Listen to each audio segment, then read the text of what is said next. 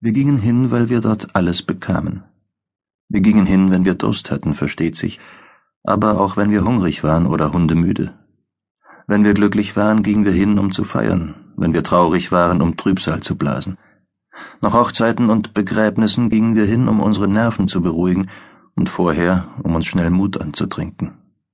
Wir gingen hin, wenn wir nicht wussten, was wir brauchten, in der Hoffnung, jemand könnte es uns sagen. Wir gingen hin, wenn wir Liebe suchten oder Sex oder Ärger oder wenn jemand verschwunden war, denn früher oder später tauchte dort jeder auf. Vor allem aber gingen wir hin, um uns finden zu lassen. Die Liste meiner persönlichen Nöte war lang.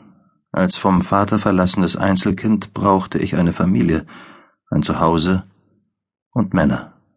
Vor allem Männer. Ich brauchte Männer als Mentoren, Helden, Vorbildfiguren, und als maskulines Gegengewicht zu meiner Mutter, Großmutter, Tante und fünf Cousinen, mit denen ich zusammenlebte. Die Bar verhalf mir zu all den Männern, die ich brauchte, und auch zu einem oder zwei, auf die ich gut hätte verzichten können. Die Bar rettete mich lange bevor ich offiziell trinken durfte. Sie gab mir meinen Glauben zurück, als ich ein Junge war, hütete mich als Teenager, und als junger Mann nahm sie sich meiner an und obwohl ich fürchte, dass wir uns zu dem hingezogen fühlen, was uns verlässt oder was uns höchstwahrscheinlich verlassen wird, bin ich letztlich überzeugt, dass wir von dem geprägt werden, was zu uns steht. Natürlich stand auch ich zu der Bar, bis sie mich eines Abends abwies, und durch diesen endgültigen Verzicht rettete sie mir das Leben. An jener Ecke war schon immer eine Bar mit dem einen oder anderen Namen, seit dem Anfang der Zeit oder dem Ende der Prohibition, das lief aufs Gleiche hinaus, in meiner schwer trinkenden Heimatstadt Manhasset, Long Island. In den Dreißigern war die Bar ein Zwischenstopp für Filmstars, die unterwegs waren zu ihren nahegelegenen Yachtclubs und schicken Feriendomizilen. In den Vierzigern war sie ein Hafen für aus dem Krieg heimkehrende Soldaten. In den Fünfzigern ein Lokal für Halbstarke und ihre Freundinnen in Petticoats aber zu einem Wahrzeichen, einem Flecken heiliger Erde wurde die Bar erst 1970, als Steve den Laden kaufte und in Dickens umbenannte. Über den Eingang hängte er ein Schattenbild von Charles Dickens, darunter schrieb er in altenglischer Schrift Dickens.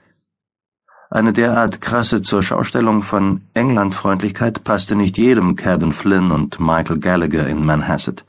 Sie nahmen es nur hin, weil ihnen Steves Grundregel der Bar sehr entgegenkam – jedes dritte Getränk umsonst. Hilfreich war außerdem, dass Steve sieben oder acht Mitglieder des O'Malley-Clans zum Tischabräumen einstellte und er sich große Mühe gab, das Dickens so aussehen zu lassen, als wäre jeder Stein aus dem County Donegal hierher transportiert worden.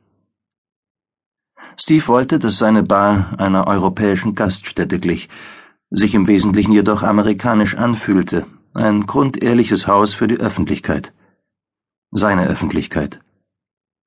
Im Herzen von Manhasset, einer idyllischen Vorstadt mit 8000 Einwohnern, 27 Kilometer südöstlich von Manhattan gelegen, wollte Steve einen Ort der Geborgenheit schaffen, an dem seine Nachbarn, Freunde, Mittrinker und vor allem seine Kumpel von der High School, die aus Vietnam zurückkamen, ein Gefühl von Sicherheit und Heimkehr genießen konnten.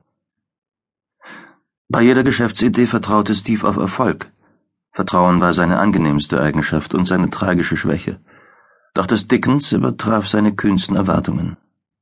In Manhasset galt Steves Bar bald als die Bar. So wie wir New York die City nannten und die Wall Street die Street, sagten wir immer die Bar, und es gab nie den geringsten Zweifel, welche Bar wir meinten. Dann wurde das Dickens unmerklich etwas mehr als nur die Bar. Es wurde der Ort, die bevorzugte Herberge in allen Stürmen des Lebens. Als 1979 der Atomreaktor auf Three Mile Island schmolz und die Angst vor einer Apokalypse den Nordosten erfasste, riefen viele Einwohner Manhassets bei Steve an, um sich einen Platz im luftdichten Keller unter seiner Bar zu reservieren. Natürlich hatten alle ihren eigenen Keller, doch das Dickens war einfach etwas Besonderes. Sobald ein jüngstes Gericht drohte, dachten die Leute zuerst an die Bar. Neben einem Ort der Geborgenheit lieferte Steve auch abendliche Lektionen in Demokratie und demonstrierte die Gleichheit vor dem Alkohol. Stand man in der Mitte der Bar, konnte man sehen, wie Männer und Frauen aus allen gesellschaftlichen Schichten einander belehrten und beschimpften. Man konnte hören, wie der ärmste Schlucker der Stadt mit dem Präsidenten der New Yorker Börse über Marktunbeständigkeit diskutierte